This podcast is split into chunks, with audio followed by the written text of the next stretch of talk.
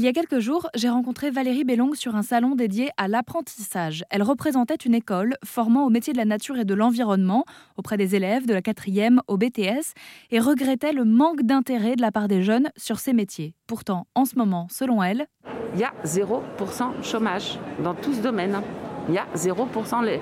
En aménagement paysager, nous sommes harcelés par les entreprises parce qu'ils veulent embaucher des apprentis, ils veulent avoir des stagiaires pour pouvoir les former et les embaucher après.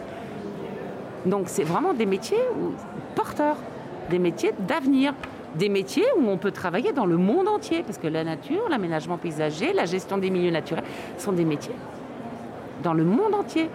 Il faut aimer voyager, il faut avoir envie de croquer la vie à pleines dents et, de partir dans la nature et de, travailler dans tous les pays. Et ce sont des métiers, si on reste toujours à la même place, on fera toujours la même chose et ce ne sera pas intéressant. Par contre, si on bouge régulièrement, eh ben là, on va faire beaucoup de choses. On va toujours avoir soif d'apprendre et ça sera enrichissant. Est-ce qu'il faut être passionné selon vous? Il faut être passionné. Il faut être passionné. S'il n'y a pas la ça, on va droit au mur. On le voit bien avec nos élèves. Au CHEP, au sein du CHEP, on embauche. On embauche, euh, on prend donc des apprentis, on prend des lycéens, mais ce sont des passionnés. S'ils ne sont pas passionnés, ça ne sert à rien. On va droit au mur. Et ce n'est pas pour leur bien. Donc il faut être passionné.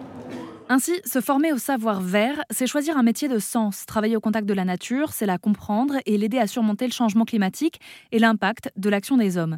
Et sur le sujet, on vous conseille d'ailleurs le dernier rapport du GIEC pour tout comprendre. Vous trouverez plus d'infos sur erzen.fr.